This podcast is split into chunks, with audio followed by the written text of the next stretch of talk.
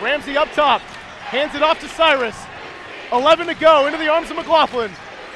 McLaughlin pulls it back. Out at the logo. Takes the screen from Sow. Left side. Drives inside. Pulls back, almost loses it. Turn around mid range. Gets it off the front. And JaQuori McLaughlin gets the roll at the buzzer as the Gauchos win the blue green rivalry 69 to 67. And the students are rushing the court. Unbelievable shot by JaQuori McLaughlin. So that was back on March 7th when the UCSB Gauchos men's basketball team completed an epic comeback to defeat their rival, the Cal Poly Mustangs. Little did any of us know that it would be the last time those young men would take the court for a long time, but what a dramatic way to end the season it was. I am also incredibly thrilled because I have here with me today the man who metaphorically set the Thunderdome on fire with his buzzer beating turnaround jumper He's an incoming senior for the Gauchos and someone whose game I truly admired from the stands last season. He is, as you just heard, the guy with that unbelievable shot, JaQuori McLaughlin. JaQuori, it's so great to have you on. Thank you. I appreciate it. Great to be here. So I know the audio is a little bit off. We had some technical difficulties, but we're going to make use of the time that we got. So I'm going to start with the obvious. Take me through that final possession, just from the missed free throw to that final shot. Yeah, uh, we, we got real lucky that they missed the free throw. Uh, we kind of had a bad turnover to play right before that, so they we had to foul them, and they had those free throws, and we were lucky enough for him to miss. And then uh, once he missed, I was confident that we were we were going to get the W, uh, just knowing our team and knowing the guys that we have. And that last play was for me to get the ball and then come off a. It was actually for me to come off a rub and uh, get to the basket, but uh, I kind of got cut off, so I, I did a little turnaround and uh, and then uh, it just went in. So was the plan for you to take the final shot the whole time? Yeah, yeah. It was just for me to make a play. Uh, I was trying to get to the rim, so if I if I got cut off or if they doubled, I was going to kick it to the open man. But uh, it just worked out for me, just turning around and hitting the turnaround jumper.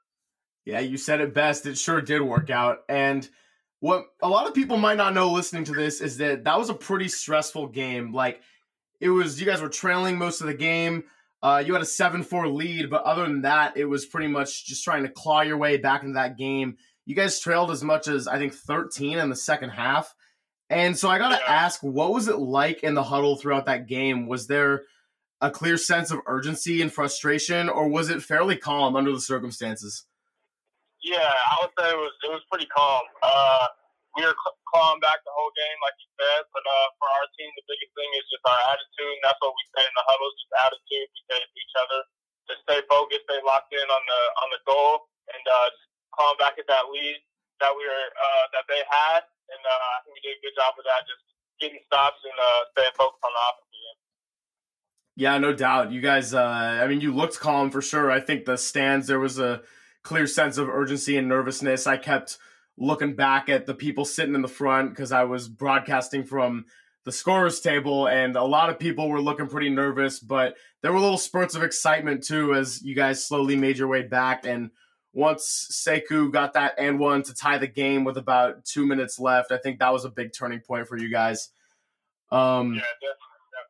So that was the last time you guys played. The morning that the Big West tournament got canceled, I was actually in a motel room in Anaheim getting ready to come to the Honda Center. And then about 30 minutes before we were set to go, we realized it was pretty likely that the whole thing was going to get shut down. So, what was that morning like for the team as you guys were uh, getting ready to play Riverside? Yeah, I think the biggest thing for us was just shot. Uh, I woke up and I think like, pack your bags, we're going home. And I, or pack your bags and we're leaving. And I was confused. I thought we were switching hotels or something. I didn't really know what was happening. And then my roommate Brandon uh, Cyrus, he's like, "Yeah, yeah, we're going home." And then the whole time during breakfast or when the coaches talked, we were just quiet. Everyone was just shot, pretty upset. Yeah, it was truly a frustrating and sad day for sure. It was the day after the NBA suspended their season um, how difficult was it for you guys to face the reality of the situation after all the long hours and hard work you put in?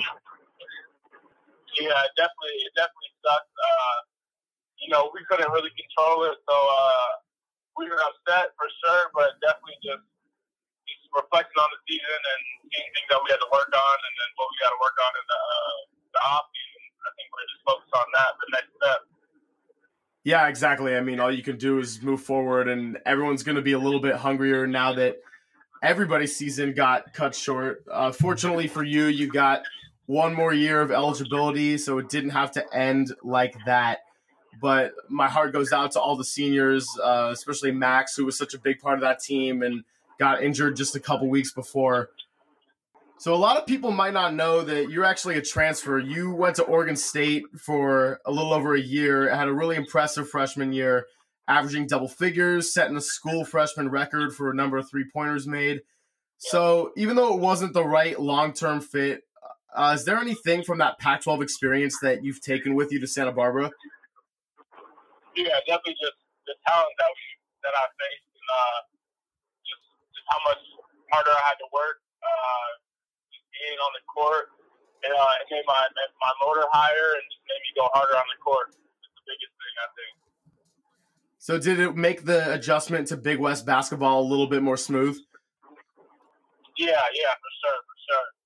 Uh, coming in, I didn't know what the Big West was about. Uh, I really didn't even know transfer from Oregon State. I never even really heard of UC Santa Barbara.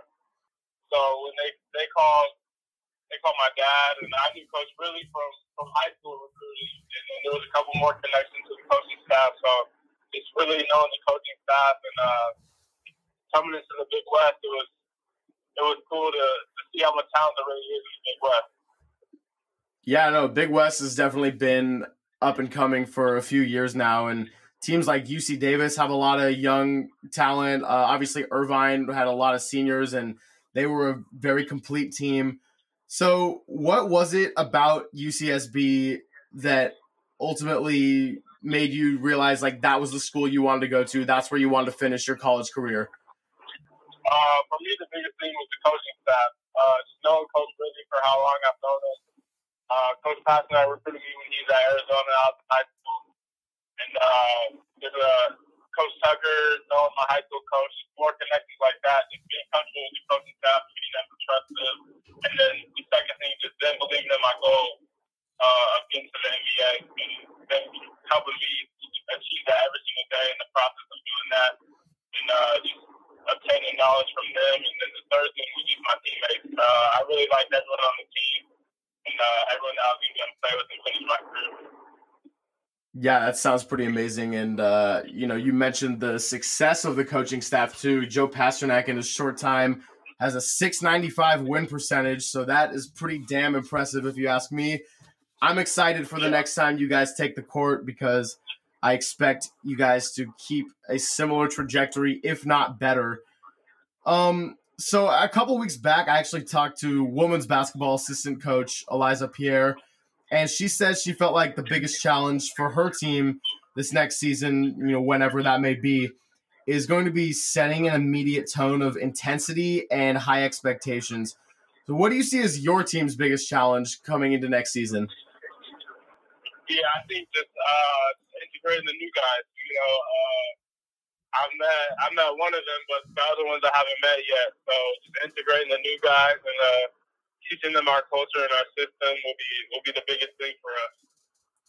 And when you say culture and system, is a lot of that more the X's and O's focus of the game, or just kind of the general vibe of the team and fitting them in and just getting them comfortable?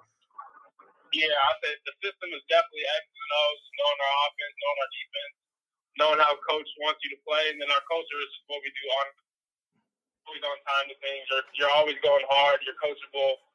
Uh, just things like that. Holding yourself accountable. So just the little things uh, guys got to come in and be, be ready to do. And do you feel like there's anything in particular that you learned when you first started at Santa Barbara that you now want to pass on to that next generation? Uh, yeah, definitely. I think just just working hard and uh, being confident, having a winner's mentality every single day, no matter it's in the classroom, on the court, uh, just being focused in everything you do. Yeah, not to mention you are at a top five public institution in the world. Yeah, I'll say that with a little bit of pride. But uh, you know, what are the main student athlete challenges you feel like you have to face being at such an intense school?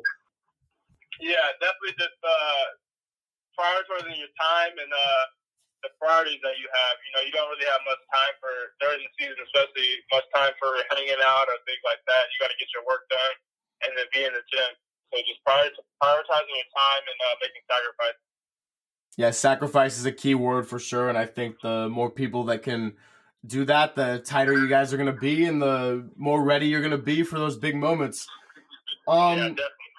you are one of four incoming seniors, and so you talk a little bit about the players' culture as well as learning that system. So I know, uh, you know, Brandon Cyrus is another one. You just mentioned him. You got Robinson Idehen, and you got Devearl Ramsey as well.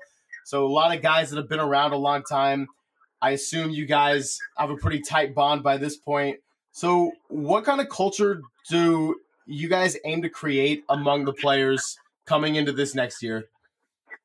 Yeah, you know, it's really just a family. Uh, just bringing everyone in with open arms and uh, just teaching them how we do things. Uh, from the coaching staff to the player, just the mindset that we have, and they'll see it. They'll see it the first day they get to practice and things like that. They'll see how we operate as a team, uh, off the court and on the court. And I think the biggest thing is just hold holding each other accountable as a leader on the team, uh, making sure the new guys are doing things the right way, uh, because our team is a, a big face in Santa Barbara, and just knowing that and uh, being focused and being being ready to be a role model in the community.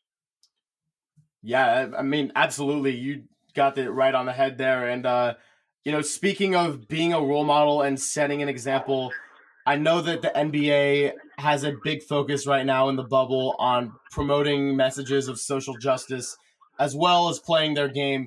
So, do you guys feel like, given some of the recent horrific acts and the protests that are going on around the country, that, you know, as one of the most popular teams, if not the most popular team on campus, do you feel a sense of responsibility to speak out and set a tone in terms of social justice as well as just being a responsible student athlete? Yeah, yeah, it's definitely it's definitely a thing that we have to do. Uh, being a majority black team and uh, one of the more black teams on campus, I think it's a big thing that we have to do. You know, we already we made a little commercial for uh, to put on the news in Santa Barbara, so that's getting out there just spreading the knowledge and awareness for it. it is big for our team. And uh, once we get back together and we can get in Santa Barbara, we're going to try to do more things in the community and uh, use our platform we're playing during the season as well.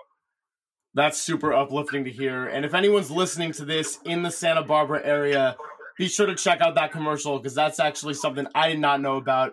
And I'm definitely to check that out when this is over. So, you know, I love that. I love the community engagement factor. I love the, you know, sense of urgency and purpose you guys have, even at your young age, and just using that platform, even if maybe not the whole country's following UCSB men's basketball, but if you can just narrow it down to a community of thousands, that still can have a big impact and go a long way. So props to you guys. Um, I will definitely be there to support it and especially the next time you guys take the court. I will be there to watch. Um, I know you got somewhere to be, you got a little workout, and so even in this off time, JaQuori is taking the time to put in the work so he can be the best he can be for that next season. I get a sense that that buzzer beater is not the last time I will be screaming about something awesome he does on the court. So you know, we'll see what it is. But uh, JaQuori, thank you so much. I appreciate all your time, and you know, hopefully we'll connect down in Santa Barbara when the season resumes. Yeah, for sure. Thank you. I really appreciate. It. I appreciate the time you took to give me this interview, and uh, go Gauchos. Go Gauchos, baby. All right, take care. You too. Bye.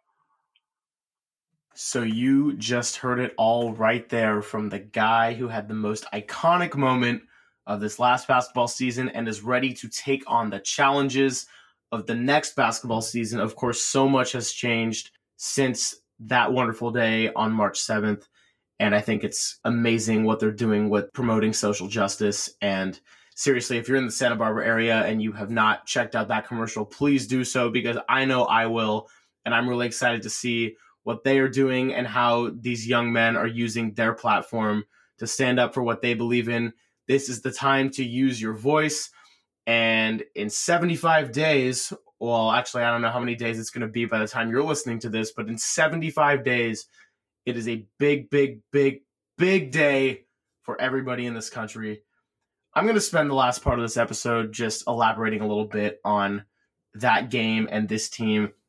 So, as I mentioned, the Gauchos had an early 7 4 lead, but clearly we expected some offensive struggles. One of their main scorers, Max Heidegger, who could be extremely explosive, had, I want to say, 27 points and a half at Davis. A great shooting team in the Big West and with a lot of young potential as well.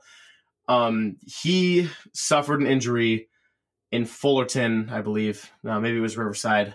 I don't know. A couple weeks before that rivalry game, suffered an injury on the road and was not able to return to action for the rest of the season. Of course, he was not the only senior who had a disappointing end to his or her college basketball career. Number one pick of the WNBA draft, Sabrina Ionescu, was ready to take the Oregon Ducks to the Final Four and maybe a little bit more. But obviously, things are a little bit bigger than basketball right now. I'm getting tired of saying we're living in challenging times. You're probably getting tired of hearing about it. So let's just focus on the beauty of that day in March. That Cal Poly team that came into the Thunderdome was 0 and 14 on the road that season. And the whole time, myself, a couple of the other student broadcasters are sitting there just at the scores table, shaking our heads like, this might be the one. This might be the one.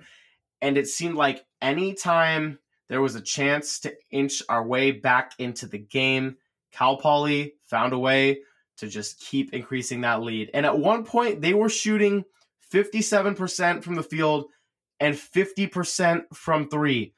So if you don't know basketball, those numbers are absolutely insane for a college basketball game. Uh, by the way, they ended shooting 50% from the field and 43% from three, which is also pretty unbelievable and tough numbers to beat. And sure, maybe the Gauchos weren't closing out super hard every time and giving them a lot of open shots, but at some point, you got to think that the Mustangs were going to miss, uh, especially with the little success they had had for most of the season.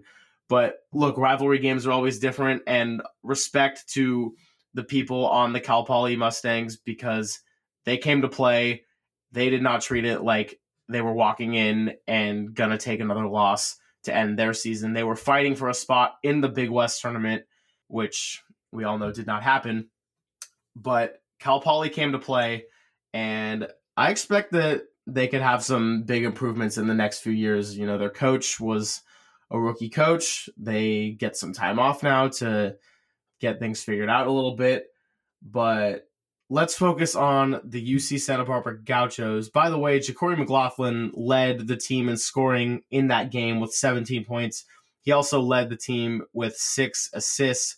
Even though he did not score until late in the first half, I remember looking over at one of my friends thinking, where's he been in this game? But he sure shut me up and everybody else after hitting a three at the top of the key late in the first half and just kept on going at it in the second half to finish with 17. Of course, those last two being the most iconic.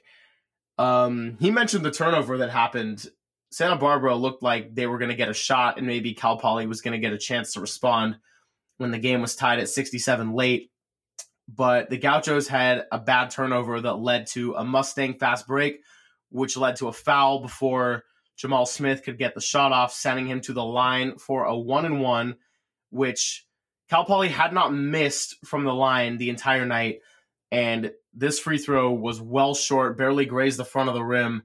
And there were about 30 seconds left on the clock, which is how long the shot clock is. So that gave the Gauchos enough time for one final shot. Now, as was described at the beginning of this episode in a lot more exciting fashion, uh, JaQuori took the ball, took a screen from well above the top of the key, uh, drove inside, kind of lost the handle, and took a turnaround jumper from the free throw line, which dropped in as time was expiring. And I actually thought there was going to be at least one or two seconds left when that shot went in. So when I screamed at the beginning of this recording, it's because I was in pretty big shock at the amount of time on the clock. It was this big moment of, oh, we just took the lead, and it was a complete anxiety dream getting back into this game, as well as, wow, did I just witness a buzzer beater and call that? And now I have to figure out what to say. It was a big commotion, but now that there hasn't really been any crowd action at all since then, uh, I sure miss it. And I know a lot of people do as well. And so, yeah, the Gauchos, uh, you know, I mentioned Joe Pasternak after his third season left with a 695 win percentage with a record of 66 and 29. So there's a lot of promise for this team. Obviously, they lost Heidegger, um, as well as a couple other seniors, Matt Freeman and Andrew Pickles. But they got a great senior crew coming back into the Thunderdome when the time arrives. And I'm really excited to see what that's going to be like. Um, Gauchos have been the number two seed. I think they were the number two seed again. No, they were the number three seed this year, but they have been uh, a top three seed in the Big West tournament every single year that Pasternak has been there. They have not gotten past the semifinals of the Big West tournament. Of course, the goal would be to get to the NCAA March Madness tournament because what a moment it would be for these young men and what a reward it would be after their season was canceled and everybody's season was canceled. So everyone's going to be a little bit hungrier and feel a little bit of urgency as they return to the court. But JaQuori talked about the culture that he and the other seniors are trying to create, holding each other accountable, using their voices, being responsible, showing up on time, really having a narrow focus on their duties on the court and their duties in the classroom at a tough, tough university. Nonetheless, a great university. And I am really curious to see what it's going to be like because I just mentioned how the Gauchos had a pretty good record and have had a lot of success, but I'm going to read off some interesting statistics. They shot 75.6% as a team from the free throw line, which is pretty good. And you know that coach Joe Pasternak puts an emphasis on free throws. However, they were seventh in the Big West in scoring, last in the Big West field goal percentage defense, seventh in three point field goal percentage, eighth in the Big West in rebounds per game, and last in steals per game. So, of course, numbers do not tell the whole story, but it is interesting to read off a lot of those statistics and wonder how the Gauchos were able to have such success in conference play. You know, I guess we're going to find out. I know I've done a lot of nerding out. If you've made it this far into the episode, props to you. You must either really like me or really like to make fun of me. Whichever one it is, thank you for being here. You know I don't end episodes without shout outs, and I have a pair of shout outs to give today. The first one is the people of the UCSB community because that night in the Thunderdome was so special to me because of everybody who stayed in the stands to support a massive comeback. If you're a crazy sports fanatic like myself, you know that being somebody who wants to leave the game at halftime because they get bored kind of drives me crazy. And it's no disrespect to your personality. It's just I'm never going to join you in that endeavor. And a lot of people stayed. A lot of people stayed to watch that buzzer beater, to cheer on their team as they completed that comeback. And I don't know what JaQuori would say, but it sure seemed like without that crowd, that comeback maybe doesn't happen. So I will never forget the roar of 3,218 people that they let out as the shot dropped into the hoop while the red light flashed on the backboard. Um, you know, I hope this episode is able to reach a lot of people in the UCSB community because I miss you all and I wish you all the best during this, yeah, I'm going to say it again, this extremely challenging time.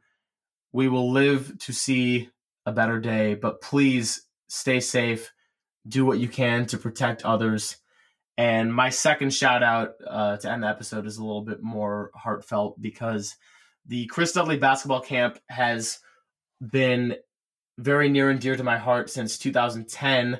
Um, is the camp started by a former NBA player, Chris Dudley, who has type 1 diabetes like myself and like so many other kids around the country. And so for one week of the year, we go out to the woods in Vernonia, Oregon, and you know, I can't even describe what the experience is like and how much it means to me, but the bonds you form are deep in the short amount of time and we received the really really really tragic news that um, a former camper and staff member of the Chris Dudley basketball camp, Jessica Drexler, passed away this last week. Um, and it was tough news to swallow for everybody. But uh, Jess, obviously, my thoughts are with you and with your family during this time. And as everybody has been saying on social media, fly high, Jess. We will miss you. And when we can all rejoin together, um, we'll be thinking of you a lot. So that's going to wrap up this rather strange episode number six. So thank you very much and take care. We will be back soon with another episode.